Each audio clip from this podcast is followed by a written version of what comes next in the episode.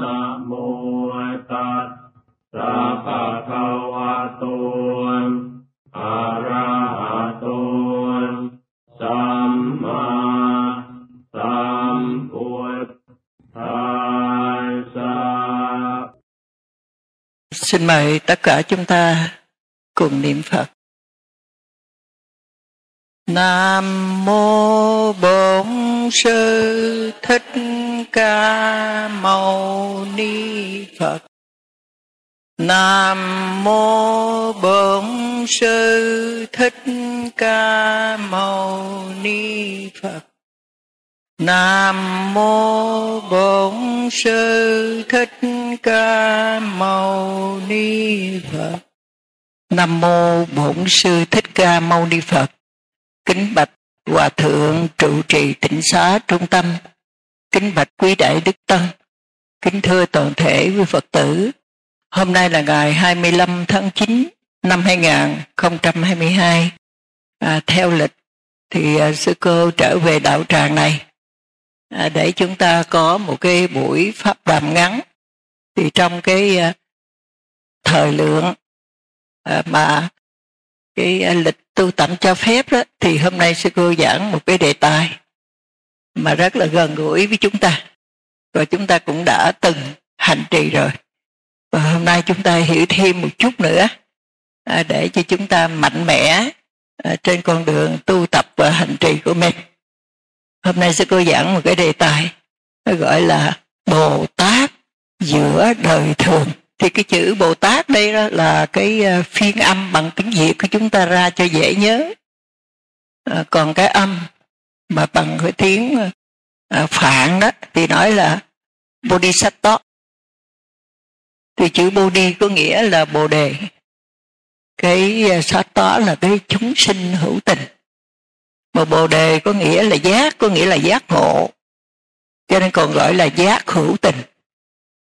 À, tức là một cái người hành giả mà đã thấu rõ thế nào là những cái khổ đau ở trên cái thế gian này.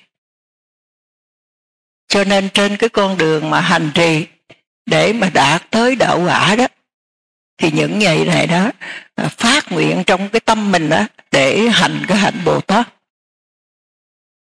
Và cái hạnh bồ tát này đó, nó đi theo suốt dọc cái đường dài vô lượng kiếp cho đến khi mà chứng được đạo quả để thành bậc chánh đẳng chánh giác. Ví dụ như quý phật tử có thể là à, đọc cái à, cái tập mà à, Jakarta tức là dịch là cái kinh bổn sanh bổn sự hoặc là dịch là những câu chuyện tiền kiếp của Đức Thích Ca Mâu Ni. Là như chúng ta biết đó, Đức Thích Ca Mâu Ni thì tu bốn A Tăng kỳ kiếp và một trăm ngàn đại kiếp mới thành bậc chánh đẳng, chánh giác. Thì à, khi cái người này khởi lên à, cái con đường thiện lành à, để mà mình đi trên cái sự sáng suốt và sự trong sạch đó đó, thì cái sự kiên định này đó kéo dài cho đến bốn a tân kỳ kiếp và một trăm ngàn đại kiếp. Mà chúng ta hiểu một đại kiếp á, thì ở đây chính đức phật giảng á, thì đức phật nói như thế này. À, nó à, giống như bây giờ mình có một cái núi đá mà cái núi đá đó là nó cao một do tường nó ngang một do tường. Thì một do tường ở đây đó là nếu mình dịch ra đó thì nó tương đương khoảng 16 km như vậy một cái một cái khối đá mà nó 16 km khối cao 16 km đi sâu vào 16 km à. thì cái khối đá này không nhỏ chút nào cả.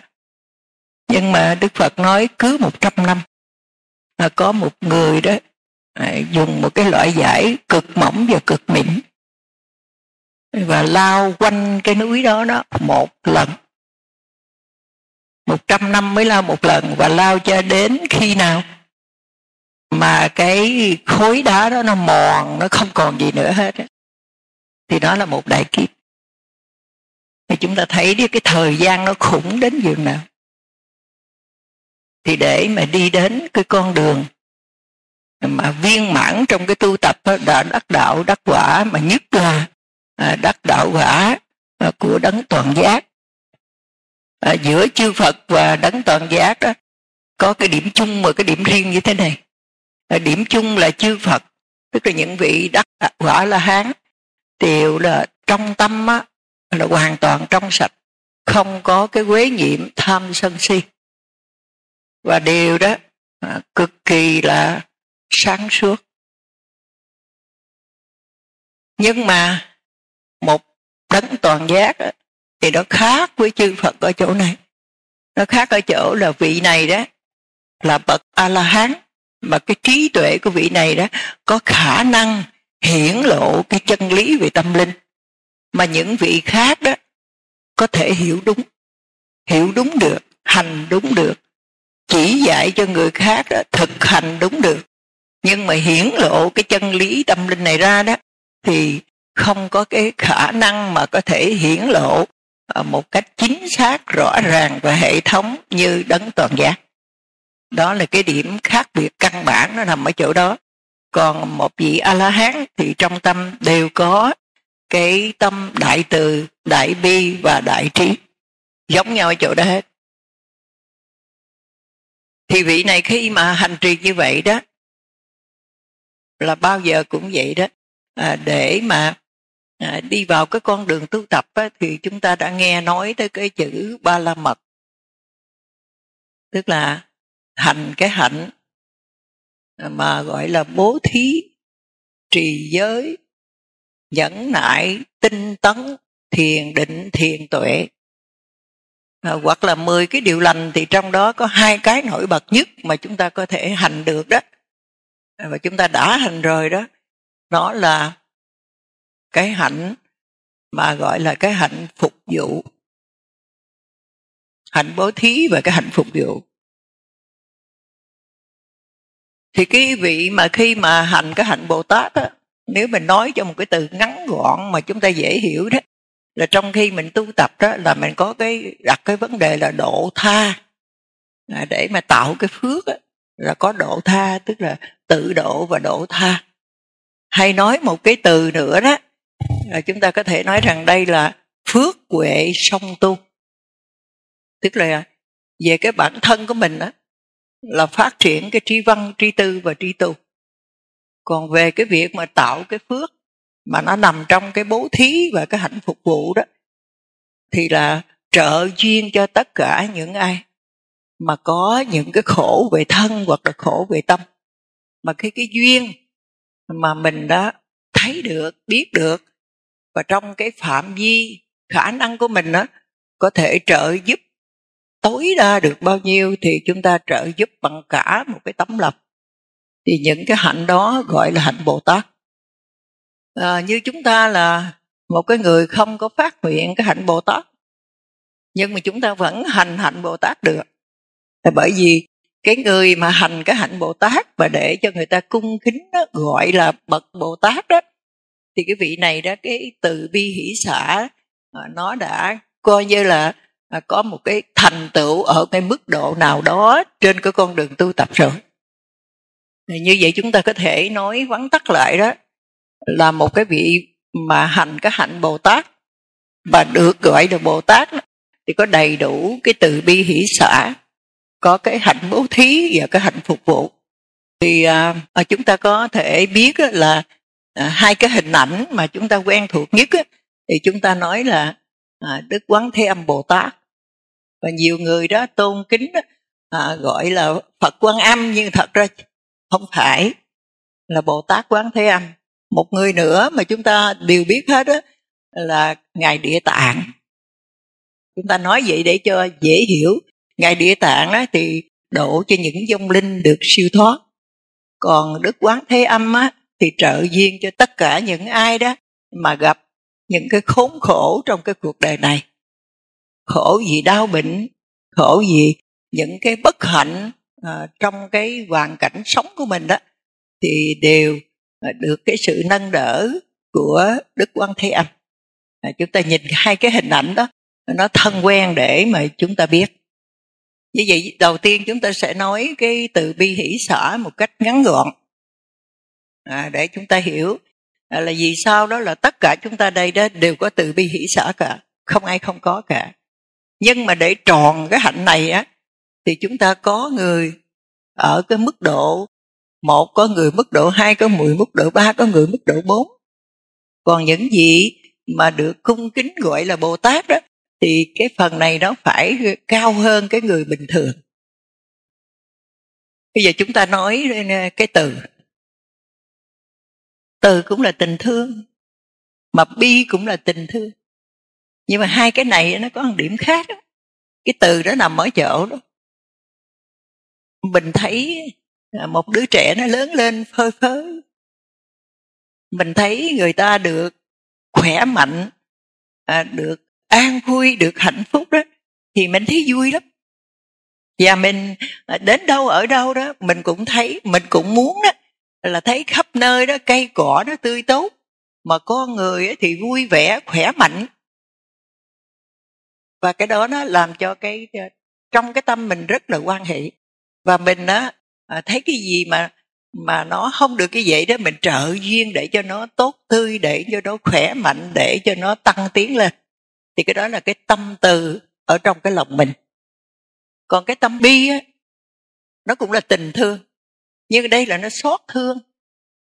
Mình thấy người ta à, đau đau ở trong cái thể chất đau răng đau bụng đau khớp rồi à, đau gì những cái bệnh ở trong cái nội tạng dân dân mà ta ăn không được ta ngủ không được mà ta rên xíu kìa đó thì mình thương lắm. Và mình nghĩ là mình giúp được cái gì rồi giúp ngay.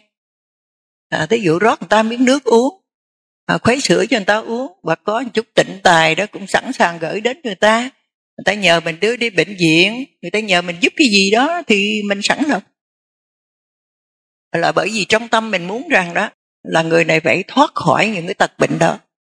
Hoặc là người ta có một cái gì đau khổ mà người ta phải khóc, phải phiền muộn, phải đưa đến một cái cái chán nản, cái tuyệt vọng, thì nếu mình có thể nói một cái lời an ủi, nếu mình có thể giúp người ta đó giải được Ờ, những cái gì mà nó bế tắc trong cái đời sống người ta đó để người ta có thể ờ, thấy nhẹ nhàng hơn và người ta có thể bình thường trở lại đó thì mình sẵn lòng cái việc đó. Hoặc là mình biết ai có thể giúp người này đó mà gỡ ra những cái ờ, rối rắm ở trong cái tâm người đó đó mình cũng sẵn sàng để đưa cái người này đi đến gặp à, những cái vị đó. Để mà trợ duyên cho cái người này đó là cái khổ tâm của mình được đi qua.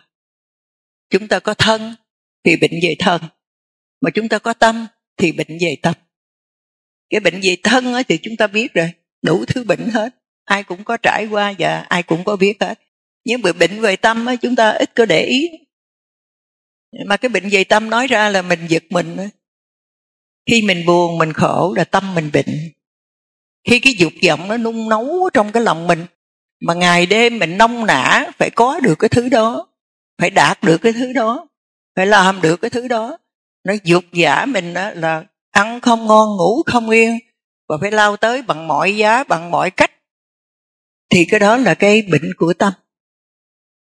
Hoặc những cái thói quen thụ hưởng của mình đó, mà nó đưa tới những cái điều bất hạnh cho mình mà mình vẫn buông ra không được đó, thì đó là bệnh của tâm. Thí dụ như người ta dùng một chữ vậy mê đánh bài mê rượu mê trai gái à, mê ma túy mà người ta dùng một cái chữ nữa rõ nét hơn á là nghiện là ghiền. Thì đó là một cái sự mê muội mà đi vào trong cái sai trái. Và chắc chắn là cái quả xấu cái quả bất hạnh sẽ trổ sanh cho những cái người mà đi vào con đường lệch lạc này. Và ta không biết đó là cái bệnh. À, phụ nữ mà đụng chuyện đó thì buồn lắm. Hay khóc, hay than thở, hay ỉ ơi. Rồi lại còn cam chịu nữa chứ. Thấy không? Chúng ta có biết rằng cái đó là cái bệnh của tâm không? Mà trong phật pháp nói rằng cái quế nhiễm của tâm. Và cái đó nó còn một cái từ gọi nữa. Đó là pháp bất thiện đã khởi sanh nơi cái tâm của ta và khi mà pháp phất thiện khởi sanh lên đó, thì nhân bất thiện nó có mặt thì chắc chắn cái quả bất thiện sẽ mang tới khổ đau. Cho nên cái con đường của bậc bồ tát á, là cái con đường đó hành cái hạnh lành tạo cái phước báo với cái tâm từ tâm bi những bậc hành giả mà thành phật thì có đại từ đại bi. Mà cái đại từ đại bi này đó nó đi tới cái sự viên mãn của nó. Còn cái vị mà hành cái hạnh bồ tát đó, là nó là trên cái con đường nó đi tới sự viên mãn. Còn chúng ta không hành hạnh bồ tát những cái bồ tát giữa đời thường chúng ta có. Chúng ta có làm, không phải chúng ta không có làm. Mặc dù chúng ta không có phát nguyện, chúng ta vẫn làm. Và chúng ta cũng đang trên cái con đường mà chúng ta đó để mà viên mãn cái hạnh bồ tát. Thì chúng ta cũng đang đi. Giống như những vị bồ tát, ví dụ như là đức quán âm vậy là giống như cái người thầy đi trước mà mình á, là học trò đi theo sau vậy. Là mình có. Tâm từ mình có mà, tâm bi mình có mà. Tâm hỷ mình có mà. Hỷ đây đâu không phải là vui, mà hỷ đây là tùy hỷ. Tức là vui với cái sự tốt đẹp của người khác, vui với sự thành công của người khác. Vui với lại cái hạnh phúc của người khác. Không có đố kỵ, không có ghen ghét. Thì gọi là tùy hỷ. Và cái chữ xả đây đó, có nghĩa là nó giữ được cái sự quân bình trong tâm. Làm cho chúng ta đó không có thiên lệch bên này cũng không thiên lệch bên kia và khi nó giữ được cái sự bình quân đó cái sự sáng suốt đó thì đó làm cho đó cái người mà có cái chữ xả trong tâm á, là bao giờ cũng vậy giữ được cái sự thiện lành của mình. Không ghét ai không thù ai không giận ai không ghim gút ai. Không có à, giữ những cái khổ đau những cái phiền muộn đó à, như một cái đống rác mà lâu năm không có đổ mà chuyện xảy ra có thể mình không vui, có thể mình bực bội, có thể mình nói những cái lời hơi khó nghe một chút, nhưng mà sau đó thì mình quá dễ hết. Và cái ờ, trong cái lòng của mình á, là mình giữ lại được một cái sự bình an, sự sáng suốt, thì cái xả nó có mặt ở trong đó. Nó là hành xả trong cái chi phần của vi diệu pháp. Và cái hành xả trong pháp thiện này nó chứa đựng cái à, cảm thọ xả luôn đó là hai cái. Thì như vậy một người hành hạnh bồ tát thì bao giờ cũng khởi sanh lên từ bi hỷ xả. Còn cái người mà gọi là bậc bồ tát thì cái từ bi hỷ xả nó gần khép lại cái vòng tròn viên mãn. Còn vị phật thì từ bi hỷ xả nó đã trọn vẹn rồi. Hiểu rõ chưa? Còn vị bồ tát á, thì cái con đường của nó là nó gần tới cái sự viên mãn. Còn tất cả chúng ta đây đều có từ bi hỷ xả mà chúng ta mới lên một cái đoạn đường nào đó thôi. Quý vị hiểu cái này chưa? Và cái à, hạnh bố thí và cái hạnh phục vụ đó thì à, sư cô nghĩ là ai cũng có đúng thí dụ như bây giờ à, một cái đứa nhỏ trong nhà đi nó ăn cái gì ngon? Mà người lớn sinh đó nó sẵn sàng đi chơi và khi nó ăn cái gì ngon nó thấy bà nội bà ngoại ông nội bà ngoại đó nó đều đem tới. Ông nội ăn với con đi bà ngoại ăn với con đi. À, không nhận nó cũng đưa mà. Và cái hiếu hạnh cái mà mình chia sẻ những cái gì tốt đẹp nhất của mình cái phước báo của mình cho người thân yêu của mình là nó bắt đầu nó mở cái tâm ra. Nó mở cái từ bi đó ra để mình có thể san sẻ cái mà nếu như cái sự ích kỷ của mình có mặt á, thì mình giấu mình ăn mình giấu mình hưởng. Không? nhưng vì mình thương cha thương mẹ thương anh thương em. À, cho nên mình chia sẻ ra thì cái đó nó chưa gọi là cái bố thí, nhưng nó gọi là một cái chữ tình. Nó gọi là chữ hiếu, nó gọi là chữ để. Chữ hiếu đối với cha mẹ và chữ để đối với anh em. Trên thuận dưới hòa. Nhường, nhịn nhau, ân cần, săn sóc, chia sẻ lẫn nhau và nó khởi đầu như vậy. Và sau đó nó mở rộng ra. Nó mở rộng ra tới bạn bè thân thiết, rồi tới bạn bè đồng nghiệp tới hàng xóm láng giềng rồi tới cả những cái vùng đất mà trong đất nước của mình và kể cả nó mở rộng cả cái biên giới đó đi đi khắp nơi trên thế giới này. Thì khi nó càng rộng ra chừng nào đó thì cái chữ bố thí nó càng lớn lên chừng đó. Nhưng nó khởi sự bằng cái tịnh.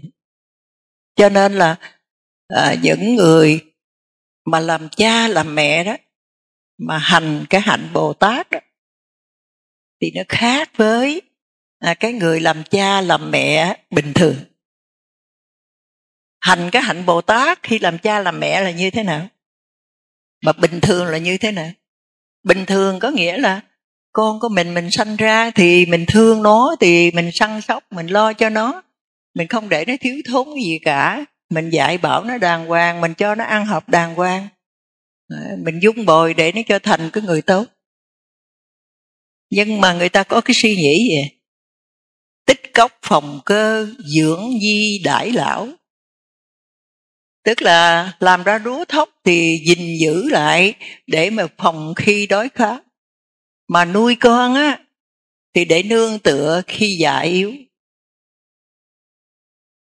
Bình thường là như vậy mà. Cũng không có gì à, gọi là xấu. Nhưng nếu mà dính khắn vào cái chỗ đó đó nó sẽ nghiêng lệch và nó tạo nên khổ đau.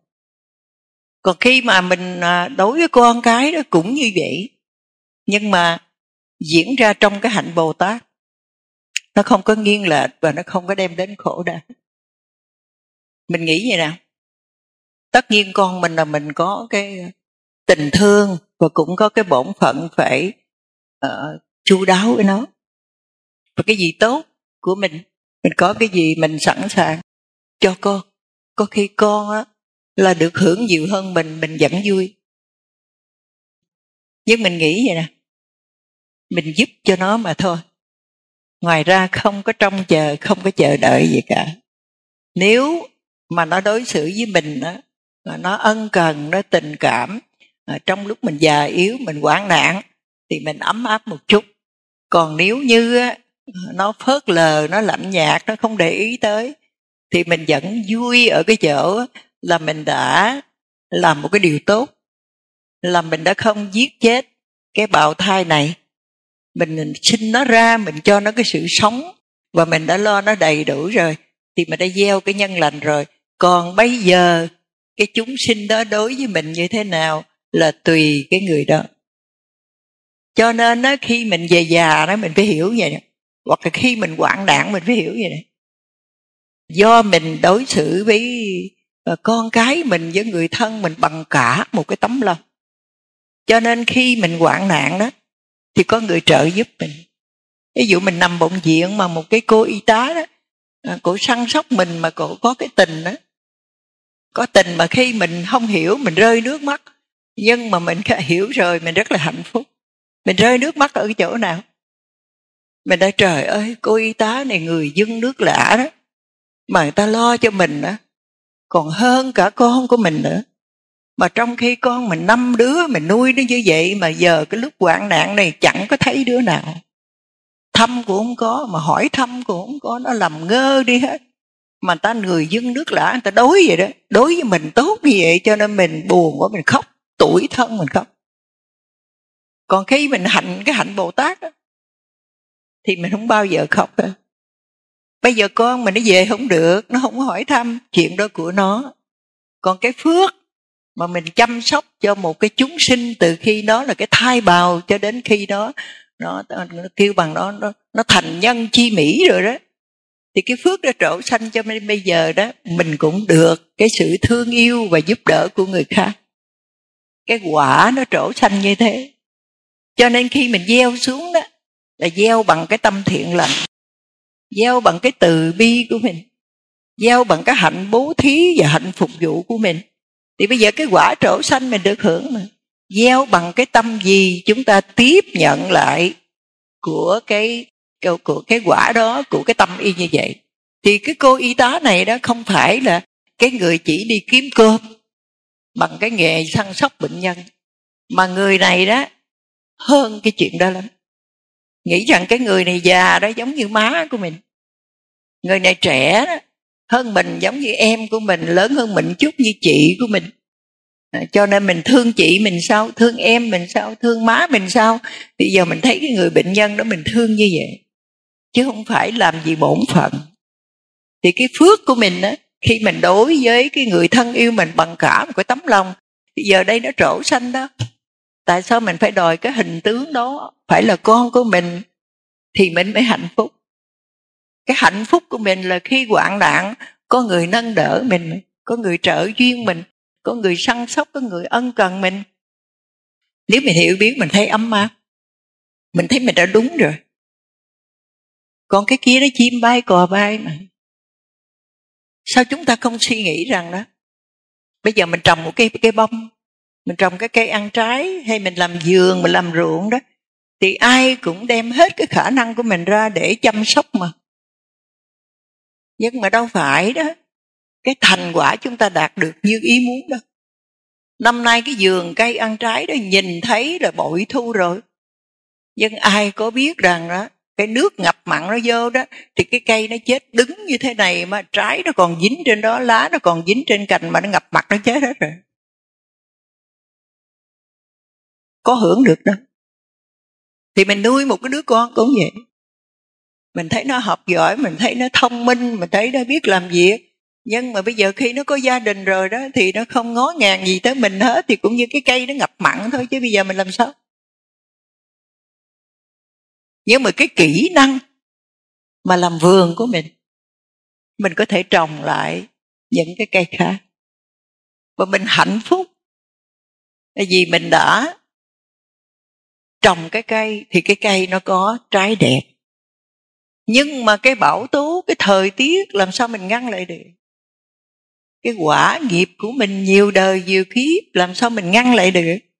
Cho nên là chúng ta không có khóc, không có khổ đau, mà chúng ta nghĩ là trong lúc mình khó khăn, trong lúc mình hoạn nạn, bất cứ ai đưa cái bàn tay nâng đỡ cho mình, săn sóc ân cần của mình, bàn tay bồ tát này chính là cái quả lạnh của mình cho nên không khóc, không la, không trách móc, không hờn giỏi gì cả.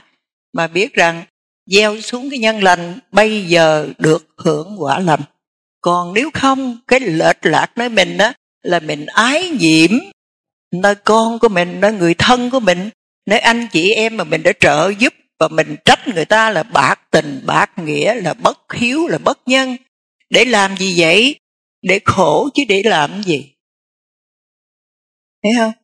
Để rồi bất mãn để rồi trách móc để rồi phiền hà. Đó là quế nhiễm trong tâm. Đó là bệnh trong tâm. Để làm gì vậy?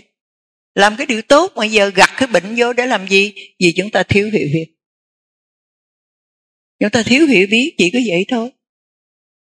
À, bây giờ mình á ở nhà nè phải nấu cơm đi chợ phải giặt giũ phải làm hàng ngàn cái thứ việc không tên. Nhưng người ta nói rằng bà này sướng quá không có đi làm kiếm cơm, sướng quá, ở nhà nấu cơm ăn không. Thử làm để biết. Nhưng mà có khi đó, người ta tuổi thân. Người ta nói vậy, từ hồi có chồng, có con cho tới bây giờ đó, mình thấy số càng ngày mình thấy rõ, mình thấy là mình đã có con mọi không không?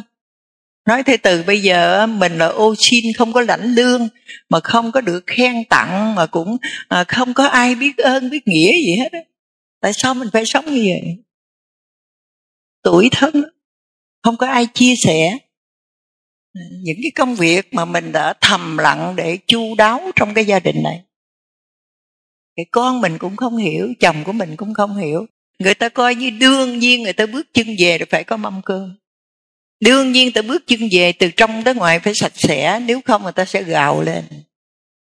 Và ta muốn cái gì phải đáp ứng cái đó là bởi vì mình ở không mà. Người ta đi làm cực cái mình ở nhà ở không mà, sướng quá mà, có nhiêu đó mà không làm. Đổi ngược lại đi rồi sẽ thấy rõ. Cho nên khi mà mình ở trong nhà mà mình hành cái hạnh phục vụ đó. Yeah. với cái tâm từ bi đó thì mình cứ nghĩ vậy.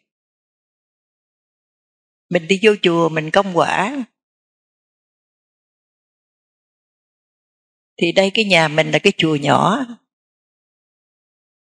Cho nên đừng có nghĩ rằng vì thương chồng, thương con, thương cha, thương mẹ mà làm coi như là bất kể ngày đêm để mà chu đáo cho cái tổ ấm này, chúng ta sẽ đau khổ. Nhưng mà chúng ta nói rằng cái nhà của mình là cái chùa nhỏ mình công quả trong cái chùa nhỏ này. Và mình làm từ A đến Z. Với cái tâm trong sạch. Và cái cái ý muốn đó là trước là cái tổ ấm này à, nó ngày nó càng sáng sủa. Và nấu một bữa cơm như vậy thì cha mẹ, chồng vợ con cái đều ăn uống để cho có sức khỏe. Và chúng ta vui vì chúng ta hành cái hạnh phục vụ này còn khi nào chúng ta bệnh, chúng ta đau, chúng ta có một cái gì đó phiền não trong tâm, không nấu, không làm, không dọn. Và nói rõ với những người sống trong nhà mình á, hôm nay không khỏe, không làm được. Mọi người có thể mua cơm, mua cái gì để về ăn. Hôm nay tâm trạng không vui, không có sức để làm hôm nay không làm.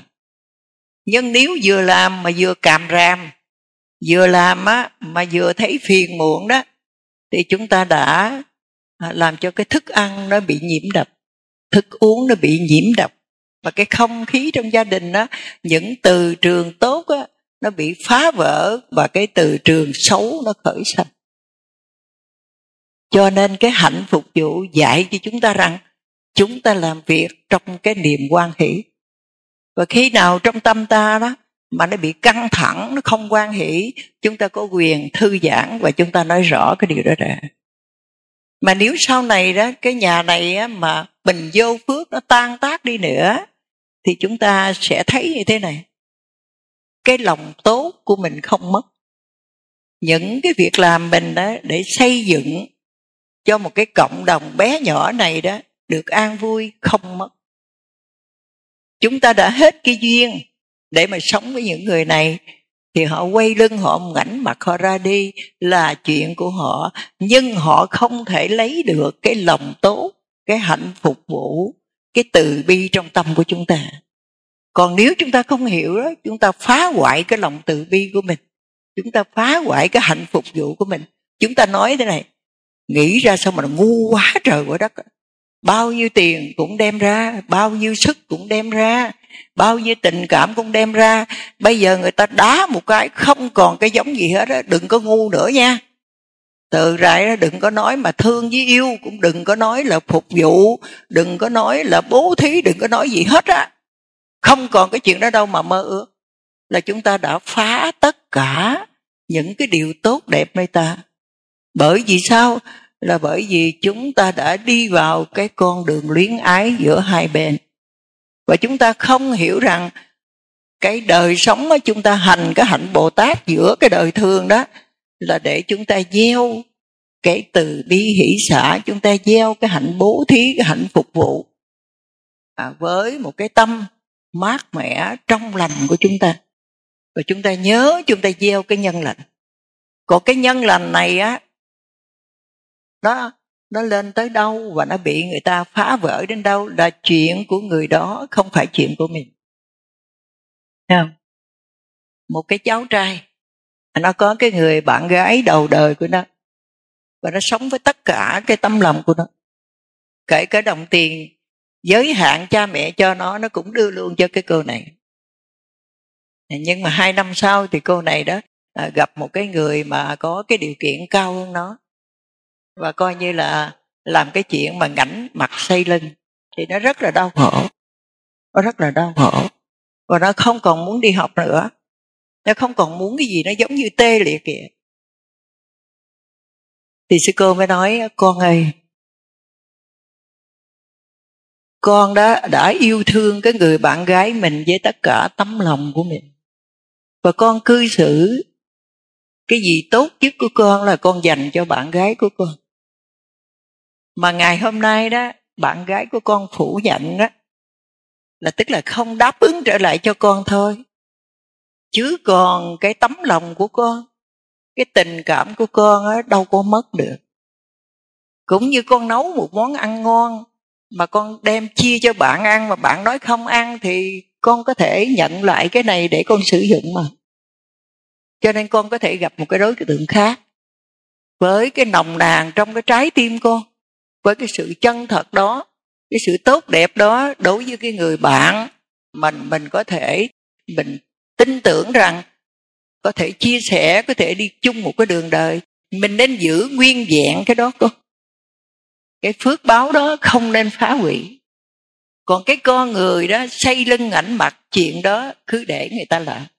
Còn mình không phá hoại mình và mình cũng không làm như cái con đường người đó thì đó là con giữ cái sự sống cho con.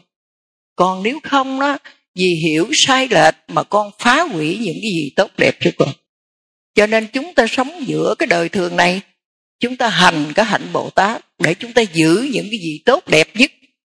Những cái gì mà chúng ta làm bằng tất cả cái thiện lương của chúng ta, với tất cả cái sự nồng nàn trong cái đời sống chúng ta chúng ta giữ nguyên như thế. Dẫu phong ba, bão táp cỡ nào đi nữa, thì chúng ta vẫn yêu ruộng đất của mình. Yêu những cái cây cỏ mà mình dung trồng, mình có cái kỹ năng để làm cho nó tốt đẹp, chúng ta vẫn là một cái người làm nông và trung thành với đất đai, trung thành với cây cỏ của mình. Còn thời tiết bão táp, rồi là nước dâng lên, rồi ngập mặn, rồi đủ cả mọi trò, đó là những cái trò của ma quỷ không phá hoại được cái kỹ năng của nhà nông này không phá hoại được cái tấm lòng yêu cỏ yêu cây yêu giường yêu tược yêu lúa yêu cái dùng đất mà mình đang có mặt ở đây. Cho nên hai cái này đó thì chúng ta phải suy xét lại. Như vậy rồi chúng ta đã à, có thể nhìn ra được cái à, cái hạnh mà gọi là hạnh bồ tát giữa đời thường. Cái hạnh độ tha cái hạnh phước huệ song tu bây giờ chúng ta nghe một cái, vài cái cái câu chuyện mà từ con người cho đến con vật.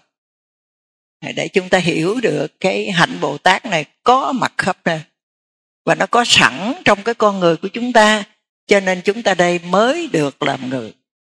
Còn nếu chúng ta không biết cái này để phát huy nó đó có khi chúng ta làm mất, nó đi rất là uổng. Nó giống như một cái bảo vật vậy đó. Mà chúng ta không có gìn giữ, mất đi rất là uổng câu chuyện kể thế này. Là cái cậu bé này 6 tuổi, mới đến cái cửa hàng bán đồ chơi đó. Thì cậu mới nói là, bán cho cậu cái con búp bê này đi. Thì khi mà cái người bán hàng đó đưa cho cậu cái con búp bê đó, thì cái người bán hàng mới nói rằng là, cháu có bao nhiêu tiền? Thì bé mới nói cái tiền ra thì cái cô cái cô bán hàng cô nói cháu ơi, tiền cháu không đủ mua con búp bê này đâu. Nhưng mà cái cậu bé 6 tuổi vẫn ôm cái con búp bê nè, mà đứng tầng ngần ngoài đó, không có đi. Thì có một cái cô khách hàng đó thấy cái đó và nghe cái đó mới hỏi, con ơi con con mua búp bê để làm gì vậy con? Thì bé, cậu bé mới nói rằng con mua cái búp bê này để cho em gái của con em gái con rất thích con búp bê và em gái con nói á, là cái mùa giáng sinh năm nay đó là chắc chắn ông già noel đó sẽ cho em gái con đó cái con búp bê này. Thì cái cô khách hàng cổ nói đúng rồi con mùa giáng sinh này ông già noel sẽ tặng con búp bê cho em cô. Thì cậu bé buồn lắm cậu mới nói là, ông già noel đó, không có thể tới nhà con để mà cho em gái con cái con búp bê này đâu, mà chỉ có mẹ của con đó mới đưa cho em gái con thôi. Tại vì em gái của con đó bây giờ đang ở nước chúa, và ba con nói rằng đó, má con cũng sắp sửa đi về với chúa cho nên á, con mới nghĩ rằng là bao nhiêu cái tiền mà con có được đó, con phải mua con búp bê này để mà má của con có thể đó chuyển tới cho em gái của cô ông già noel không có đưa được. Thì cái cô khách hàng đó, cổ nghe xong đó là cổ thấy cái lòng cổ rất là rung động. Thì cổ mới nói rằng là, con ơi, bây giờ con thử lấy cái tiền của con ra đi rồi đó cô với con đó là cùng đếm cái tiền này đó.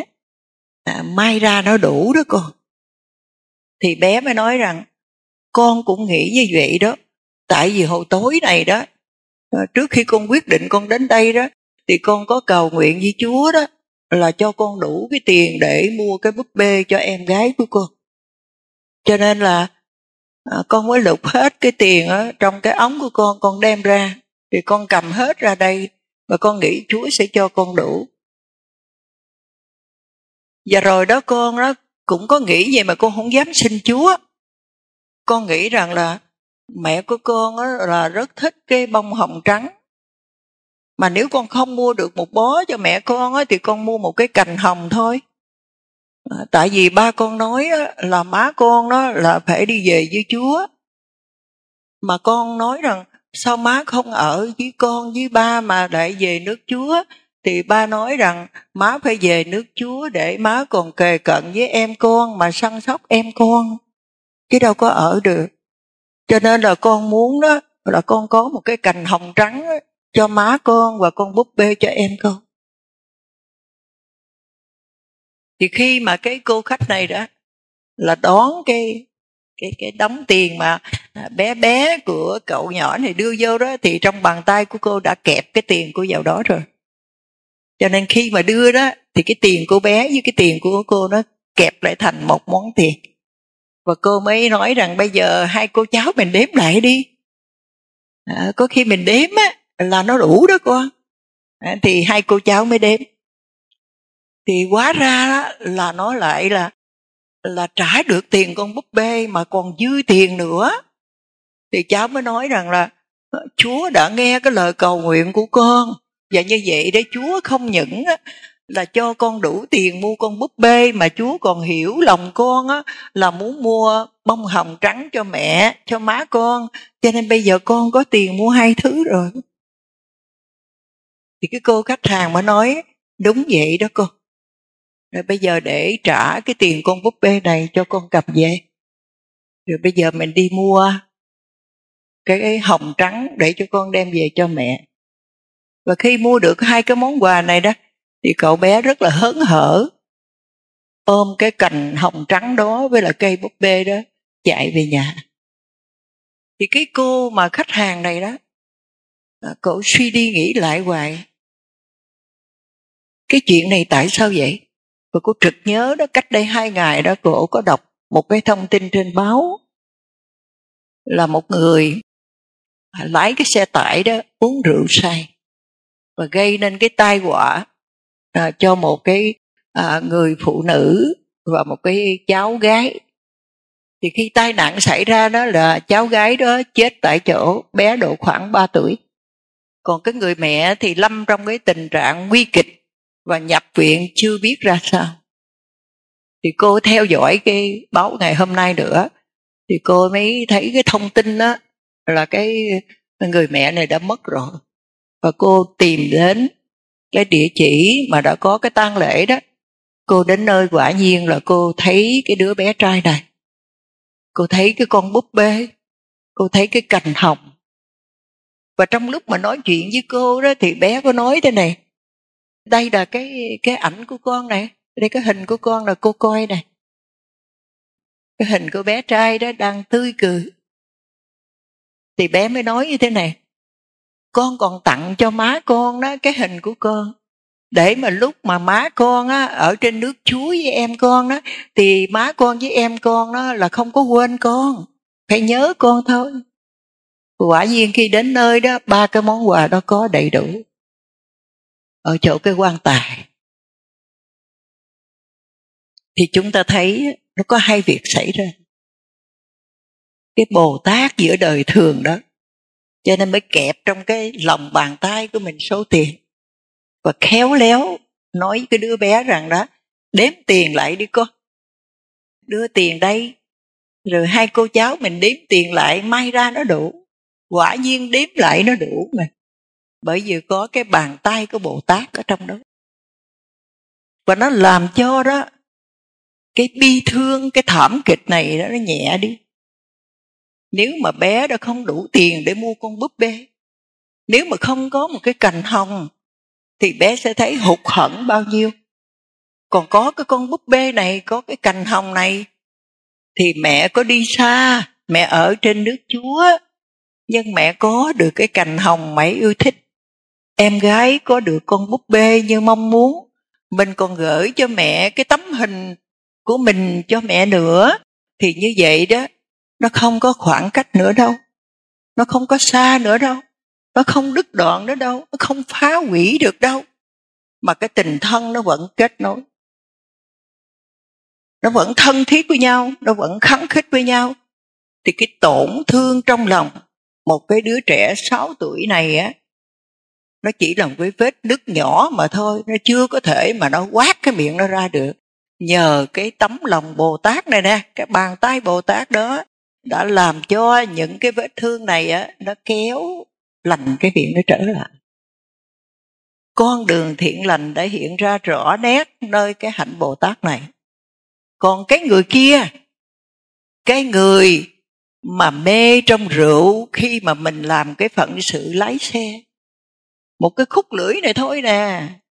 Nó thỏa mãn có một khúc lưỡi thôi, tới cái cổ họng là nó cháy cái cổ họng rồi. Nhưng mà tạo ra ác nghiệp chết hai con người.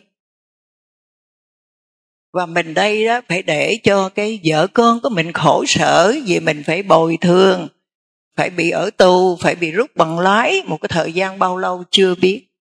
Nhưng chuyện đó so với hai người chết, gia đình đổ vỡ chỉ còn phân nửa.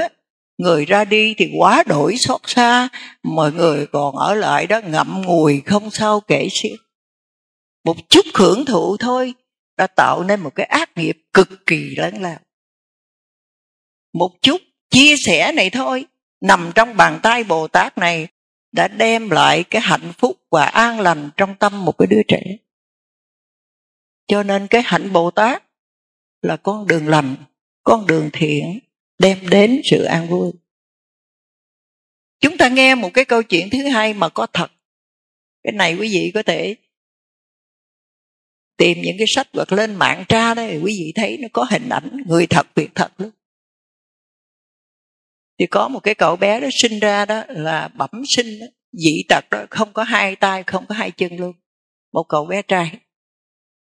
Thì cha mẹ cũng đã hết lòng nuôi. Nhưng mà nuôi tới 10 tháng thì không biết làm sao đó mà mới bỏ cái bé trai 10 tháng này. Bỏ trong cái viện mồ côi đó thì cái người phụ nữ này đó à, khi đi sinh một đứa con nuôi, thì lại là thấy cái đứa trẻ không tay không chân này đó, động lòng cho nên là đem về nuôi. Quý vị thấy không? Người ta sinh con nuôi, người ta muốn sinh một đứa bé, gái đẹp hoặc một cái đứa con trai, coi nó sáng láng, nó thông minh, nuôi để còn cậy nhờ về sau. Vì thấy rõ chưa? Nó có cái mục đích. Còn cái người này đó, hoàn toàn và hành cái hạnh bồ tát. Cái người cục tay cục chân này ai sinh ai nuôi, ai giúp đỡ, ai dạy? Người này đem về. Cái đứa con trai mà nó tới 26 tuổi này rồi đó, thì cái nghề người mẹ nuôi đó 74 tuổi, vẫn bồng cái đứa con trai đó trên tay của mình. Đi vô nhờ tắm, giúp cho nó đi vệ sinh, tắm cho nó, đánh răng giùm cho nó, chải tóc giùm cho nó và thậm chí cưng đến như thế này. Thay vì để một cái ly nước ly cà phê cho nó uống chẳng hạn thì nó phải có cái ống hút nó hút vào. À, nhưng mà bồng cái đứa con trai 26 tuổi này lên và tay bên này đó thì cầm cái ly nước ly cà phê cho uống để thưởng thức chứ không phải là à, là là à, là uống qua cái ống hút. Và sư cô sẽ đọc tên cái vị bồ tát này cho quý vị nghe. Cái vị này tên á là Gisela và cái người con trai tên là Tristan. Và bà đã nuôi cái đứa con trai này kỳ diệu ở chỗ đó, không có hai tay, không có hai chân, nhưng mà đã tốt nghiệp được phổ thông trung học. Và cái vị này đã biết sử dụng máy tính và đã tham gia một cái khóa học ứng dụng công nghệ thông tin trong truyền thông ở Lodbeck và vị này đó rất thích về bóng đá, có thể viết lách dễ dàng. Là bởi vì bây giờ nó có cái cảm ứng đó. ví dụ muốn viết cái câu gì, muốn làm bài thơ, muốn làm bài toán đó thì cậu này sẽ đọc lên và nó sẽ ghi ra. Và những cái vật dụng mà cậu này sử dụng đó có thể dùng cái lời nói để điều khiển người mẹ đã tạo điều kiện tối đa. Và bà độc thật và có một đứa con duy nhất. Là cái đứa con nuôi cục tay và cục chân. Và vẫn hết lòng vì cái đứa con này. Chưa chắc cha mẹ, ông bà có cái đứa cháu như vậy mà rất là vui vẻ, rất là quan hỷ khi mà săn sóc trợ giúp cho con mình. Có khi người ta than trời trách đất, có khi người ta nói đó tại vì ở bên nhà gái đó độc ác cho nên mới đẻ con như vậy. À, có gì người ta nói là tại bên cha nó độc ác cho nên là, là mới là, là có con như vậy. Người ta không tránh khỏi cái chuyện mà người ta bức xúc. Nhưng cái này không. Vì mình đã chọn nó mà. Mình chọn cái đứa bé 10 tháng tuổi không có hai tay không có hai chân. Như vậy cái mục đích mình là gì? Mục đích của mình là giúp cho cái đứa bé này đó nó có cái tình thương và nó có một cái sự chăm sóc, chu đáo trong cái khả năng mình có được. Và cái người phụ nữ này đó, sinh sinh cái đứa con của mình khi mới ngoài 40 tuổi thôi. Và ở vậy, bây giờ 74 tuổi vẫn ở với con, vẫn bồng, vẫn tắm rửa, vẫn lo cho con. Không phải là bồ tát giữa đời thường thì cái gì đấy? Chúng ta nghĩ xem nó là cái gì đấy và người ta vẫn hạnh phúc mà. Đâu phải con giúp đỡ người ta người ta mới hạnh phúc. Thấy con mình vui, thấy con mình tuy cục tay cục chân mà cái đầu nó vẫn thông minh. Nó vẫn học hiểu được, nó vẫn có thể chuyện trò với mình được, có thể trao đổi được, có thể bàn luận với nhau được mà. Đó là cái bồ tát giữa đời thường cái hạnh này chưa chắc là những đứa con nuôi cái người mẹ già nằm tại chỗ của mình đó mà nuôi bằng cái thương yêu. Và cái khi cha mẹ mình bệnh về tâm á, mà nói lấp da lấp dấp nói lộn tới lộn lui, lẫn rồi, chưa chắc con nó đã thông cảm chưa chắc con nó đã không dằn sọc cái tâm gì mà bức xúc với mẹ, với cha như vậy? Cái tâm đó không có từ bi và nó không có cái hạnh phục vụ. Nó muốn cái gì? Nó muốn sướng cái thân. Không muốn cực khổ, vất vả với cái người đã sanh ra, đã nuôi dưỡng của mình. Bây giờ đang hoạn nạn. Hoạn nạn cả hai thứ. Thân thể thì bạc nhược. Đi đứng thì khó khăn. Ăn uống không dễ dàng cái đầu không còn sáng suốt nữa, mà nơi cái đứa con của mình đó không gợi lên được một chút từ, một chút bi, một chút ân, một chút nghĩa cũng khó mà khởi sanh. Vậy con người đó là ai? Thế gian gọi đó con người bất hiếu. Bởi vì thương nó quá mà, cái gì cũng cho nó hưởng mà, cái gì cũng nhịn để cho con mà bản thân mình sao cũng được, nhưng mà con phải đầy đủ. Chúng ta đã quen phục vụ sự hưởng thụ nó rồi. Bây giờ nó phải phục vụ lại mình. Đó là cái chuyện không thể nào chấp nhận được. Cho nên muốn con có hiếu với mình đó, là phải biết dạy dỗ con, chứ không phải phục vụ cho sự thọ hưởng của con đó là cái nhân yêu thương lệch lạc mình đã gieo xuống, cho nên mình mới gặt cái hậu quả ngày hôm nay. Mình phải dạy con mình vậy nè. Nếu có một cái trái quýt mà có hai mẹ con thì chia hai. Mà có ba ngồi bên á thì chia làm ba. Mà có em ngồi bên thì chia làm bốn. Có anh chị ngồi bên thì chia làm sáu. Có bà nội chia làm bảy, có ông nội chia làm tám. Có bà ngoại chia làm chín có ông ngoại chia làm mười. Phải chia cho đầy đủ hết và để cho nó đem đi nó mời. Còn ông nội không ăn nội cho cháu, bà nội không ăn bà nội cho cháu. Ông ngoại, bà ngoại không ăn cho cháu, anh chị không ăn cho cháu, mẹ cha không ăn cho cháu. Cái chuyện mình cho là chuyện của mình, còn cái chuyện nó phải chia sẻ, nó mời mọc là chuyện của nó. Còn khi mình nói vậy, trời ơi trái quýt có một chút xíu à ông nội bà nội có thèm khác gì? Ngoại bà ngoại cũng thèm khác gì? Ba mẹ có thèm khác gì? Thì bữa khác thì mua thì cho mấy đứa lớn nó ăn, đứa nhỏ nó ăn thì thôi cho nó hết cái cho rồi. Chúng ta nghĩ vậy, chúng ta nghĩ đó là đúng. Chúng ta chỉ phục vụ để thỏa mãn cái sự hưởng thụ của nó. Mà chúng ta không dạy dỗ nó để để biết thế nào là nghĩa tình cho nên khi mình già đó, nó nghĩ rằng mình mất cái giá trị mà có để cho nó thụ hưởng rồi, cho nên nó bất có thế thôi. Trong đó có cái sai của mình. Và cái sai của nó là cái hậu quả cái sai của mình. Cho nên chúng ta phải cẩn thận điều này. Nếu mình nấu cái món ăn này, mình nói, con à con, bây giờ con đã 18 tuổi rồi đó, con biết chạy xe rồi, chạy cái u về đó dâng cho ông ngoại bà ngoại đi con. Rồi ông nội bà nội xa một chút, con ráng một chút xíu nữa đi con. Má nấu cực từ sáng tới giờ, con đem cho ông nội bà ngoại, ông nội bà nội ông ngoại bà ngoại đi con. Ông bà không có ai nấu ăn hết rồi, lâu đâu má mới nấu một lần. Mà nếu như những cái chuyện này chúng ta làm thường xuyên, thì nó sẽ thành có một cái thói quen là khi ăn mà chúng ta không chia sẻ cho cái người thân thương của mình á, chúng ta cảm thấy nó thiếu nó thiếu. Thấy không? Còn mình không có. Mình làm như vậy để nó thấy rằng chia cho người khác là chuyện lạ là nó mất phần. Cho nên chúng ta có nghĩ rằng một cái cô gái mà học cái trường đại học năm thứ hai rồi mà khi mẹ nó có thai muộn màng trong lúc mẹ đó đã 41 tuổi rồi 42 tuổi rồi mà có thai nó nói rằng không phá thai á, nó sẽ làm cho hư thai không chấp nhận chuyện đó.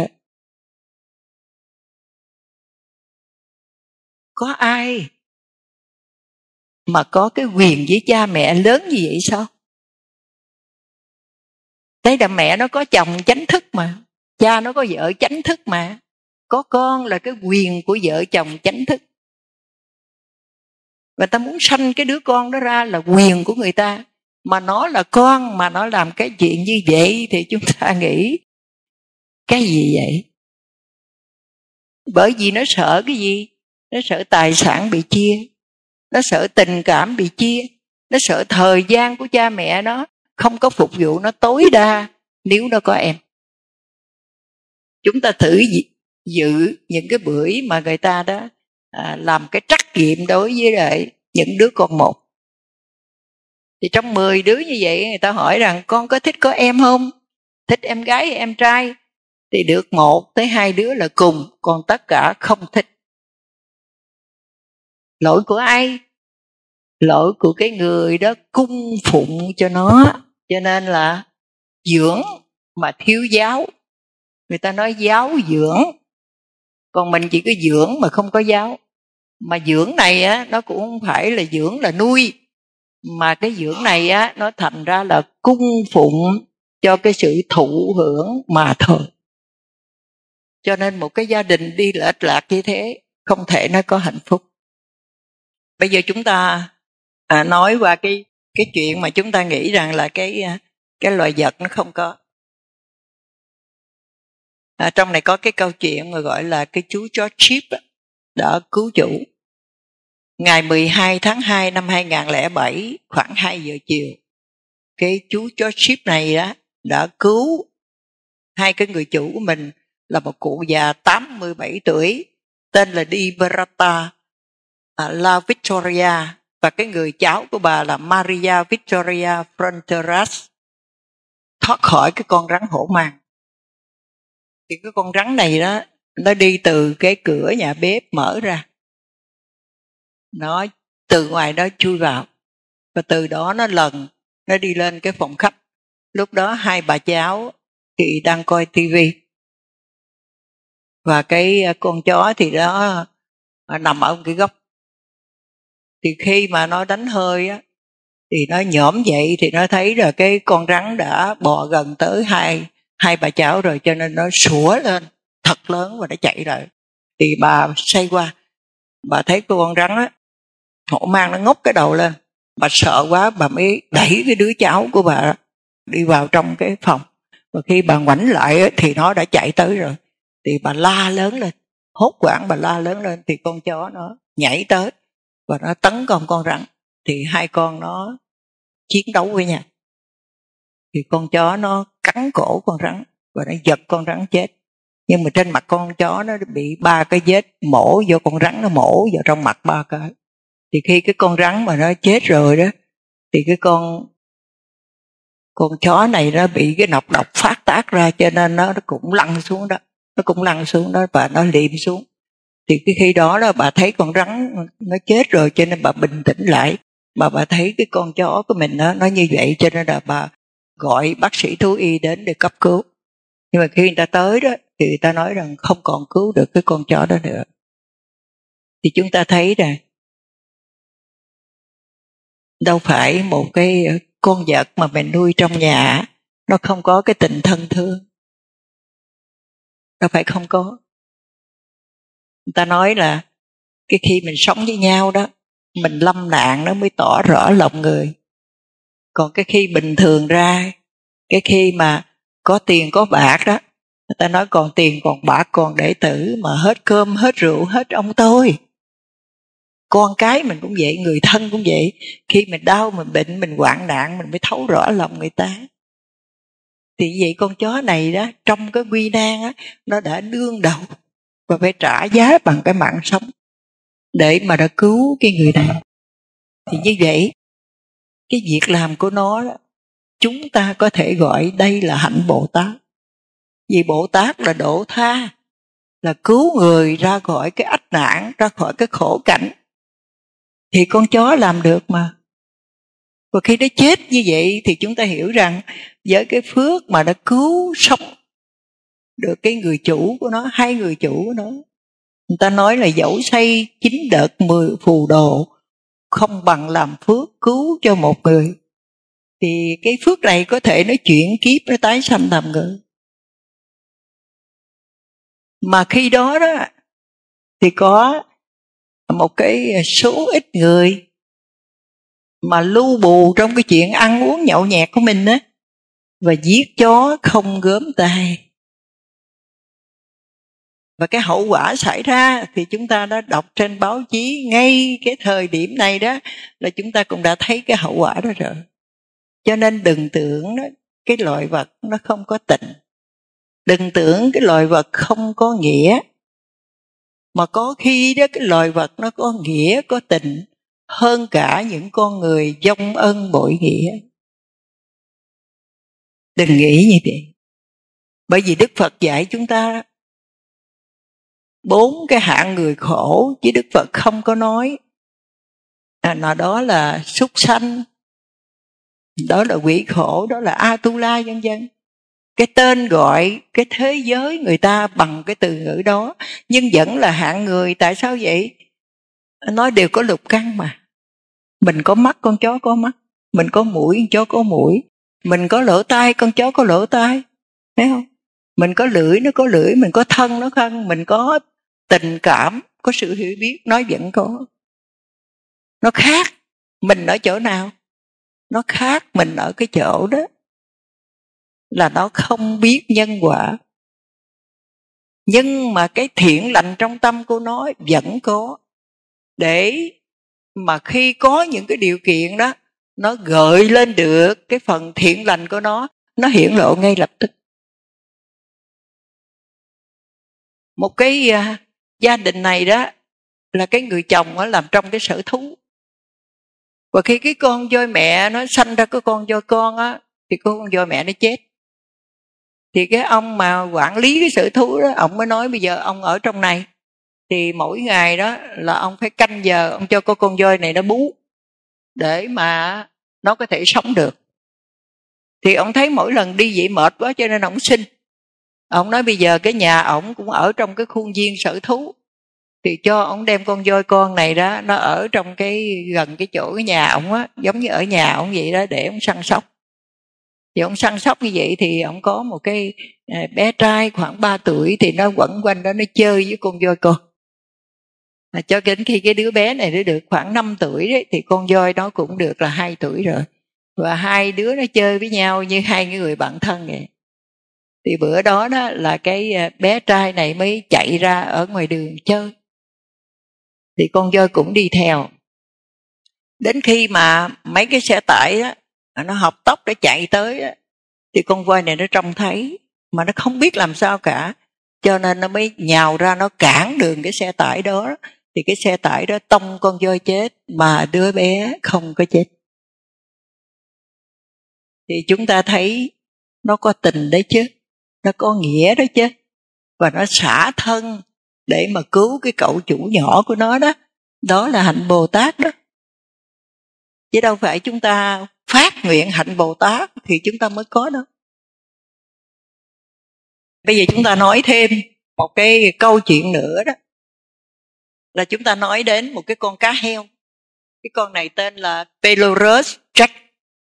Nó ở cái eo biển French đó là cái khoảng năm cái con này nó xuất hiện đó là nó xuất hiện năm 1888 cho đến năm 1912 thì không thấy nơi đâu cả. Và nó ở tại cái cái cái vùng biển này. Và cái à, thời điểm đó thì tại New Zealand tức là mình gọi là Tân Tây Lan đó và cả thế giới á, là đều đưa tin về cái con cá heo này. Và khi mà nó sống ở cái à, eo biển Friend Pass này đó thì nó là thuộc cái quần đảo à, uh, Duvula và nó ở ngoài khơi của New Zealand. Cái eo biển này nó có đặc điểm là cái nước nó chảy rất là xiết và cái đá ngầm nó rất nhiều và rất là nguy hiểm cho nên tàu bè qua lại đó thì đã bị đắm trên cả trăm chiếc tàu rồi. Và người chết ở trên tàu đó không còn sót một người nào cả. Nhưng mãi đến năm 1888 nó mới xuất hiện cái con há heo này. Và cái chiếc tàu đầu tiên mà nó à, giúp đó là cái chiếc tàu này gọi là Pringler nó từ Boston và nó vượt qua cái eo biển French Pass này. Và khi cái à, cái tàu này đến đây đó thì cái con cá heo này nó xuất hiện. Và người ta nghĩ rằng thủy thủ người ta nghĩ rằng đó là cái con cá heo này nó làm cản trở à, cái việc mà người ta qua eo biển. Cho nên nhiều người trên đó nói rằng là à, nó cứ sần sần sần ngay trước mặt vậy đó thì nó cản trở dữ quá. Cho nên là mình ở trên tàu này mình có súng bắn nó chết cái cho rồi đặng cho yên mà đi qua. Nhưng mà rất may mắn là trên cái chuyến tàu đó có cái bài vợ của ông thuyền trưởng bà không chịu. Bà nói nó có làm gì đâu mà bắn nó. Thôi đừng có bắn gì hết á. Mình cứ lái tàu mình tránh đi chứ không có nên đụng vào nó. Và cũng không nên bắn nó. Bà không đồng ý vậy. Thì những người thủy thủ đó, người ta ngưng lại. Người ta không làm. Nhưng mà không phải là con cá heo này đó là nó nó nó cản đường. Nhưng mà nó không cho đi chỗ này, nó không cho đi chỗ này, không cho đi chỗ này. Phải tránh mà cái tránh này chính là cái sự dẫn đường của nó để không qua những cái chỗ nguy hiểm. Và khi cái chiếc tàu đó qua đi bình yên rồi đó, thì về sau đó là nó giúp cho rất nhiều cái chiếc tàu khác. Mà những ai không tin cái sự giúp đỡ cho nó hết thì đều là bị đắm thuyền. Cho nên về sau một số tàu bè đó, khi đến cái chỗ đó là ta neo cái tàu đó, người ta chờ khi nào con cá heo này xuất hiện người ta mới dám đi qua cái eo biển Friend Pass này. Còn nếu không người ta ở đó. Thì như vậy cái việc mà hàng trăm cái tàu bị đắm và người bị chết đấy, chắc chắn con cá heo này đã biết. Và nó đã làm cái việc là trợ giúp để cho con người đó được bình an và tài sản được gìn giữ thì đây có phải hạnh bồ tát không? Chúng ta suy nghĩ đi đi. Cho nên những cái gì thiện lành mà đem đến sự bình yên, sự tốt đẹp cho người khác và cho cái đời sống, thì khi chúng ta làm được cái điều đó bằng cái tâm trong sạch, bằng cái cái cái ước muốn độ tha, thì đều là hạnh bồ tát đâu phải những chuyện vĩ đại mới là bồ tát, những cái chuyện nhỏ nhặt nhất. Mà ai có cái tấm lòng thì đều có thể làm được. Cho nên đừng nghĩ con vật không có tình thương. Đừng nghĩ con vật không có tình nghĩa mà cắt cổ nó mà ăn thịt, mà giết nó không thương tiếc, và thấy nó không tôn trọng nó là một chúng sinh có sự sống, mà thấy mặt nó là thấy món ăn khoái khẩu của mình coi chừng mình làm con người mà mình là người ác. Mình không hay, không biết. Chúng ta giết những con vật chúng ta nuôi trong nhà, chúng ta ăn, chúng ta coi là bình thường. Thật sự không bình thường đâu. Chúng ta nuôi con chó đó. chúng ta nói nó nghe mà. Chúng ta nói đi vô. Nó đi vô mà. Ăn đi, ăn. Đừng có sủa bậy bạ nha nó nghe chúng ta nghe không được nó, mà nó nghe được chúng ta. Như vậy, nó có trí không? Lâm nguy nó cứu mình được, nó có tình không? Chưa chắc lâm nguy mình đã cứu nó. Có người vẫn quyết định bỏ rơi nó mà. Nhưng đặc biệt trẻ em cứu nó. Bây giờ thiên tai đi, nó khóc, nó nói, má ơi phải bỏ con mèo trên cái thúng mà đội qua chứ bỏ lại con không chịu nó chết. Bỏ lại con chó nó chết không chịu. Cho nên để cái thúng đó mà đội con chó với con mèo mà lội qua cái dùng nước lụt để mà cùng nhau đi tị nạn. Một cái người mà đoạt giải Nobel hòa bình đó là ông Albert Schweitzer. Ông ấy nói rằng, bất cứ tôn giáo nào mà không coi trọng sự sống đều chưa phải là một tôn giáo thực thụ nếu lòng bác ái của con người chưa phổ cập đến tất cả mọi sinh vật, thì con người vẫn chưa được, vẫn chưa tìm được sự thanh thản trong tâm hồn. Cho nên ngày nào cái chết chóc xảy ra, do người ta giết nhau vì giận, vì ghét, vì thù, người ta giết những chúng sinh khác để thỏa mãn cái sự hưởng thụ về ăn uống của mình thì chúng ta nghĩ thế này. Một con cọp nó ăn thịt một con nai. Cái gì đói mà ăn thôi. Chừng nào nó đói nữa mới ăn nữa. Còn chúng ta không có đói mà. Không ăn thịt chó thì cũng có rau củ quả, cũng có món khác để ăn mà. Đâu có đói đâu. Người ta ăn gì thích thú. Và bây giờ trong cái tất cả những cái cơ sở sản xuất mà nó gọi là công nghiệp để nuôi gà công nghiệp, nuôi bò, nuôi trâu công nghiệp à, nuôi heo công nghiệp, thì cái người ăn đó là góp phần đem cái chết tới cho những sinh vật đó. Cái người ăn là cái người kêu án tử những con vật đó. Rồi bây giờ chúng ta thấy nè, cái người nuôi đó vì lợi nhuận đó cực kỳ tàn ác. Cái tàn ác thứ nhất xảy ra đó là thay vì nuôi con heo á 9 tháng nó mới được một tạ bây giờ khoảng 4 tháng là nó một tạ rồi. Chất kích thích, chất tăng trưởng, chích vào. Và khi nó chết á, thì những chất kích thích nó còn dư ra. Dư ra trong thịt đó và khi chúng ta ăn đó thì không có bệnh gì không xảy ra.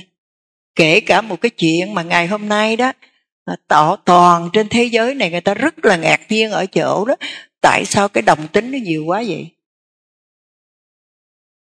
Con của mình đẻ ra rõ ràng đó là con trai mà, rõ ràng đó là con gái mà. Bây giờ con gái không chịu lấy chồng, con trai không chịu lấy vợ mà thương người đồng tính. Nếu người ta nghiên cứu kỹ thì ta sẽ thấy một trong những cái nguyên nhân mà nó gây xáo trộn những cái hóc môn đó là trong thịt, trong trứng, trong những cái động vật đó, khi người ta nuôi bằng những cái chất kích thích mà nó còn tồn tại trong cái thịt, trong cái cá, trong cái trứng đó đó, nó làm cho biến đổi hóc môn và nó gây nên cái tình trạng đó. Thì cái đó nó đem lại cái bệnh hoạn cho những con vật cái hình thức bên ngoài là nó tăng trưởng cực nhanh để cái lợi nhuận người ta cao hơn. Nhưng những con vật đó nó đã bệnh rồi. Nó trữ cái chất độc đó rồi. Rồi bây giờ chúng ta xem nè. À, khi sư cô ở ấn độ sư cô thấy là những cái nhà ta nuôi bò sữa đó thì người ta dắt bằng tay. Nhưng mà khi mình đến cái chỗ công nghiệp thì nó dắt bằng máy. Và nó làm cho đó cho cái con bò mẹ này nó phải khô sữa mà thôi. Rồi nó cho ăn những chất kích thích. Làm thế nào cho nó có sữa nhiều hơn? Khi chúng ta uống sữa, chúng ta không nghĩ như vậy. Nhưng mà cái ác nghiệp của cái người vì lợi nhuận mà làm cho những cái con vật này nó khốn khổ đến như vậy, thì cái ác người ta không thể tưởng được. Chúng ta thấy nè ở Việt Nam chúng ta đó, khi người ta di chuyển gà vịt á thì người ta để hai một cái cây ngang qua vậy, cái xe Honda, rồi người ta cột hai cái chân nó, rồi ta móc nó thòng xuống. Mình thấy quen mắt, nhưng mà những người khác, người ta quen không nổi. Vì cái đó là cái ác.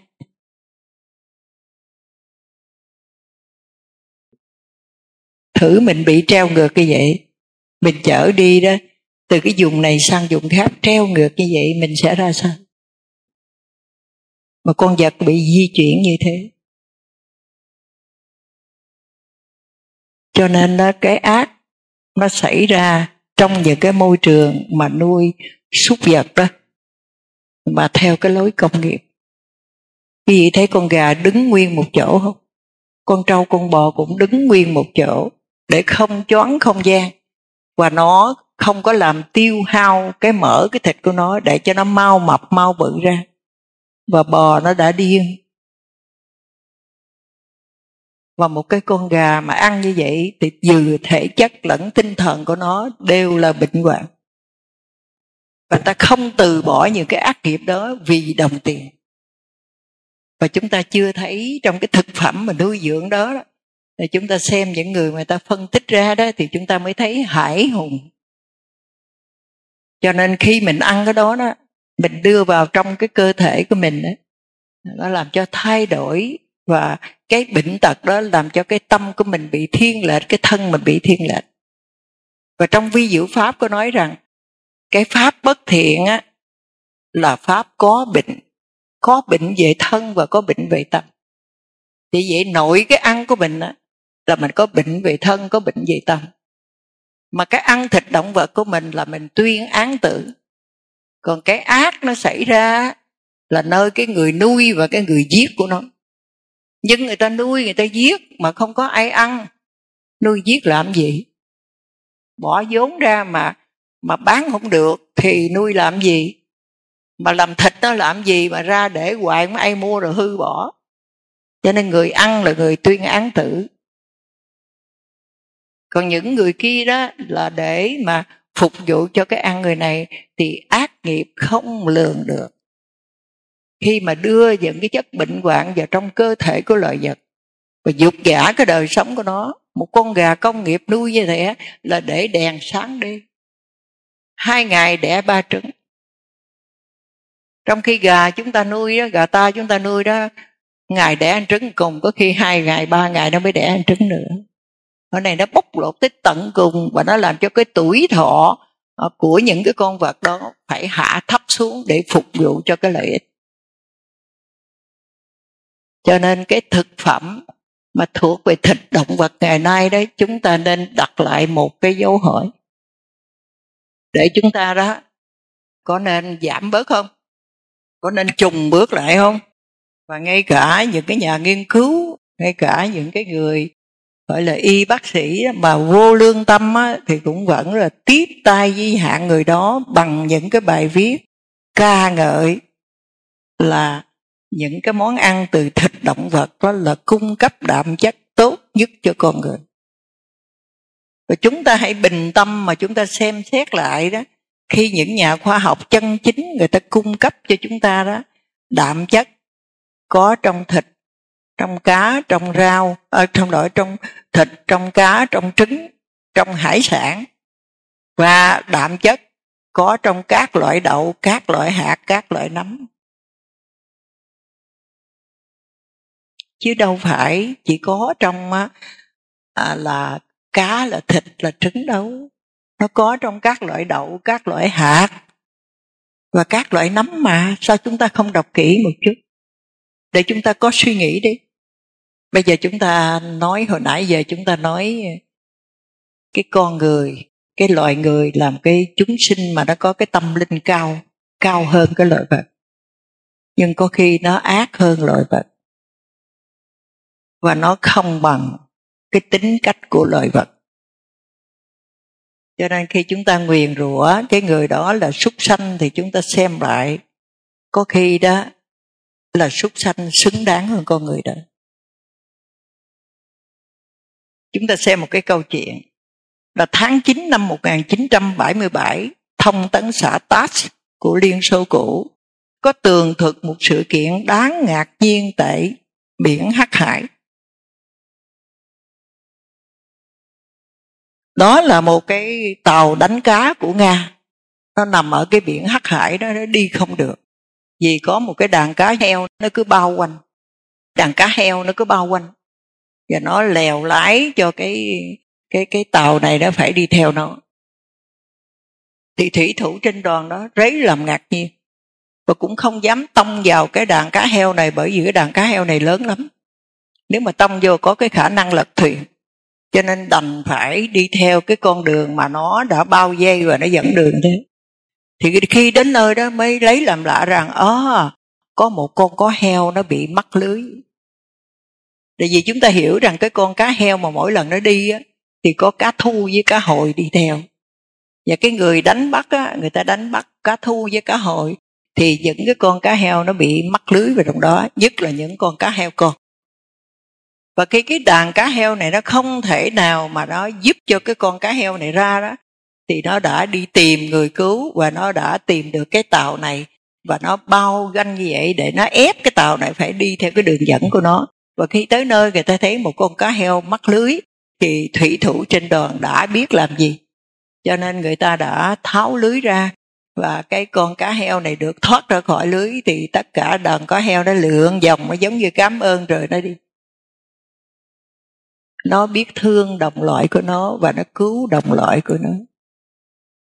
Còn con người đó, thì lừa đảo người ta để lấy hết tiền bạc lừa đảo người yêu mình để bán vào động mại dâm. Lừa đảo cả cha mẹ mình đó để mà lấy tài sản.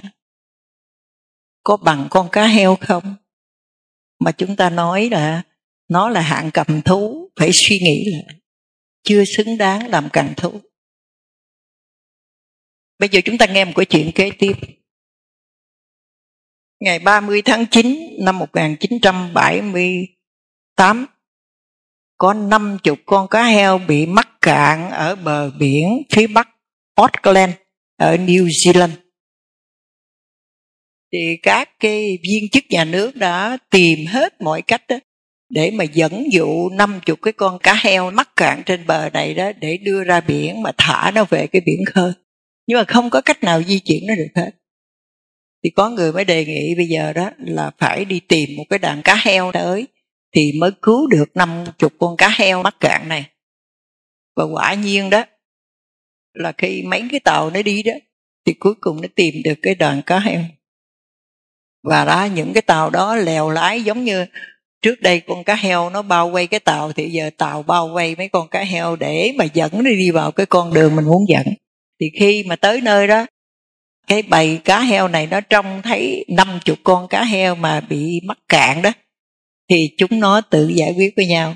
Và cái đàn cá heo này nó đã giải vây được á năm chục con cá heo mắc cạn.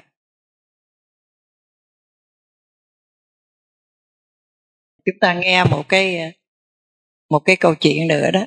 Là ngày 4 tháng 8 năm 1978 thông tấn xã TASS đã loan tin là chiếc tàu đánh cá à, Neverskoy đang ở ngoài khơi đánh cá. Họ nghe cái tiếng kêu thét của một con sư tử biển. Thì khi mà họ họ nhìn thấy cái con sư tử biển la hét lên, thì họ thấy đó là nguyên một cái đoàn cá mập. Là nó bao dây để mà nó giết con sư tử biển này để nó ăn thịt. Thì khi con sư tử biển nó la lên thất thanh như vậy đó, thì một cái đoàn cá heo xuất hiện và nó bao dây để nó bảo vệ cho con con sư tử biển này. À, và những cái con cá mập này đó nó phải đi ra nó không dám tấn công. Thì sau đó thì cái đoàn cá heo nó mới rời khỏi chỗ đó. Nhưng nó mới đi có một đoạn thôi thì những cái con mà cá mập này á nó tuy nó đi ra nhưng nó chần chờ đến khi nó thấy cái bầy cá heo mà đi rồi nó quay trở lại nó tấn công cái con sư tử biển này nữa và khi nó tấn công lần thứ hai này thì con sư, sư tử biển nó vẫn kêu lên thất thanh. Thì cái đoàn cá cá heo này nó quay trở lại. Và lần này đó thì nó ở với cái con sư tử biển đó. Cho đến khi cái đoàn mà cá mập đó đi khuất dạng rồi đó yên ổn rồi nó mới ra đi. Như vậy có cái tình không? Có cái sự mà mà gọi là độ tha không? Có cứu sống một sinh mạng không? Và làm như vậy đó à, có cái sự mà sắp xếp đó sáng suốt không? Có hết mà. Như vậy không phải hạnh bồ tát sao? Chúng ta nghe một câu chuyện tiếp theo. Trong cái quyển sách Animon của tác giả là Cleveland Emory kể chuyện một cái ờ, vị khoa học gia là tiến sĩ Arthur Peterson ở Depay, tiểu bang Florida ở Mỹ. Thì ông này có một cái thú vui đó là trong cái vườn à, ông nó đất rộng lắm. Thì ông có cái hồ nuôi bầy vịt chơi. Thì bữa đó ông rảnh rỗi ông ra ông ờ, ngắm trời, ngắm đất, ờ, ngắm mây thì ông ngắm cái đàn vịt. Thì ông thấy rồi đàn vịt bơi bình thường nhưng mà tại sao có một cái cặp, một con trống con máy nó cứ kè nhau mà nó không có rời ra? Thì ông nói, ủa, đây đâu phải là cái mùa sinh sản mà cái con trống nó kè bên con máy. Thì vì tất cả những cái con đó là nó đều sinh hoạt bình thường mà riêng cái cặp này nó không có rời ra. Thì ông mới cho người lấy lưới đó, chụp hai con đó lại rồi bắt lên cho ông coi. Thì khi mà ông bắt hai cái con đó, con vịt trống với con vịt máy đó lên đó thì ông lấy làm lạ rằng đó là cái con vịt máy đó bị mù. Thì ông mới tách hai con này ra. Ông thả con vịt trống á, à, ngay chỗ cái bờ ao này và ông có thả con vịt máy ở bờ ao này. Rồi ông đứng đó thì ông thấy rằng đó là cái con vịt trống này đó nó vẫn bươn bả nó nó bơi lại gần cái con vịt máy mà mù đó và nó vẫn kè một bên nó săn sóc như vậy có tình không? Có nghĩa không? Có độ tha không? Có trợ giúp cho người hoạn nạn khó khăn không? Đâu phải chỉ con người mới có trái tim. Một con vịt cũng có mà. Sao ta có thể bắt thịt vịt nấu cháo ăn dễ dàng vậy? Thấy con vịt, thấy con gà là thấy món ăn khoái khẩu. Tại sao chúng ta nghĩ vậy? Tại sao chúng ta tuyên án tử cho nó trong cái sự thích thú của chúng ta? Và chúng ta ăn thịt.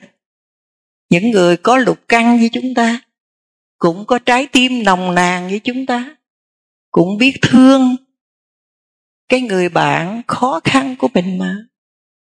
Và không quản thời giờ, không quản sức khỏe để chăm sóc cho cái người bạn khó khăn của mình, sao chúng ta làm được cái chuyện vậy?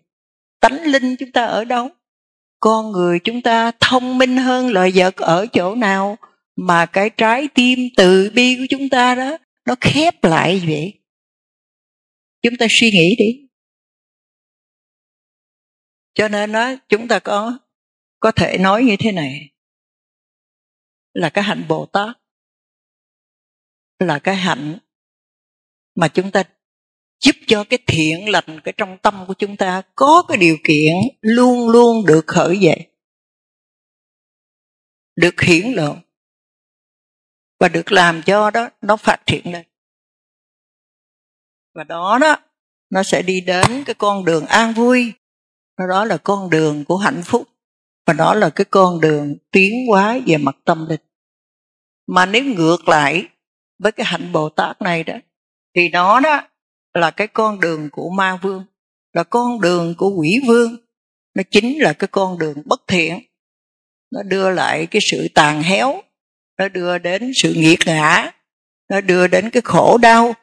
Và đó là con đường quỷ diệt, con đường quỷ hoại. Và đó là con đường thoái đọa. Trong tâm ta đó, luôn luôn có từ bi hỷ sợ có bố thí, có phục vụ trong tâm chúng ta luôn luôn có cái sự thiện lành. Bởi vì nếu không có sự thiện lành này đó, không bao giờ chúng ta được làm người. Và cũng vì cái sự thiện lành này, cũng vì cái sự sáng suốt này, cái thiện trí ở trong tâm chúng ta đó, mà chúng ta đã không có cái tật nguyền từ trong bụng mẹ. Chúng ta cũng không phải ái nam, ái nữ khi chúng ta sinh ra đời. Chúng ta không nhớ là chúng ta đã tốt như thế nào sao? Chúng ta không nhớ là chúng ta biết nhân quả như thế nào sao? Mà đời này chúng ta lệch lạc. Chúng ta sống bằng sự lừa đảo, bằng sự dối trá, đi lừa gạt người ta. Chúng ta ăn cái sinh mạng của những chúng sinh khác. Và chúng ta đi tìm tiền bằng cái con đường đó. Tội lỗi bao nhiêu cũng không sợ. Cho nên lò sát sanh có mở ra, con chó cũng ăn, con mèo cũng ăn mà quán bán đầy đường mà. Nhậu nhẹt ngày ngày mà. Con gì cũng ăn sạch hết mà. Chúng ta đang làm gì vậy? Chúng ta đem cái sự hủy hoại, cái sự tàn úa, cái sự quải diệt, cái sự chết chóc, và nó sẽ làm nên cái sự thoái đọa chúng ta mất cái phước báo làm người. Cho nên đức phật nói vậy. Tất cả những chúng sinh là con người đó, khi mà đẩy cái nắp hòm lại rồi đó mà tái sanh được làm người. Tái sanh làm chư thiên đó thì nó ít. Cũng như hai cái sừng ở trên thân con bò. Còn tái sanh vào những khổ cảnh đó thì nó nhiều như là cái lông trên bò. Mà nó nằm ở chỗ đó chúng ta có hạnh bồ tát. Hay chúng ta đi ngược lại với hạnh bồ tát. Cho nên trong cái đời sống đó, chúng ta làm bất cứ cái điều gì chúng ta suy nghĩ lại không phải có lợi là làm, không có lợi là không làm. Mà chúng ta nói vậy chuyện này có lợi nhân thiện mới làm, không thiện không làm. Chuyện này ta không làm, nếu thiện ta làm. Thí dụ, bây giờ đó, mình đó là nghiện đánh bài mà nghiện rượu chuyện này bỏ đi, bỏ không được. Bỏ đi thì không hưởng được nữa. Còn gì là thú vị của đời sống nữa. Nhưng mà vì bỏ đi mới có xuất hiện được sự thiện lành, cho nên giá nào cũng bỏ. Chúng ta nghiện đề. Nghiện bài bạc. Thấy đây là cái con đường khốn cục cờ bạc là bác thần bằng. Cửa nhà bán hết mà xa chân vào cụm bỏ đi. Bỏ không được. Nhưng bỏ được là thiện đành không bỏ được là bất thiện pháp. Cho nên chúng ta hiểu để luôn luôn nói với mình đó, tất cả những gì nó khởi lên, nó dục giả trong tâm chúng ta và chúng ta hành sự đó, chúng ta đều hỏi, việc này thiện hay bất thiện? Thiện thì làm, bất thiện là không làm. Thì chúng ta đây đó, đang hành cái hạnh bồ tát trong khả năng của mình và mình nối bước những bậc thầy bồ tát của mình.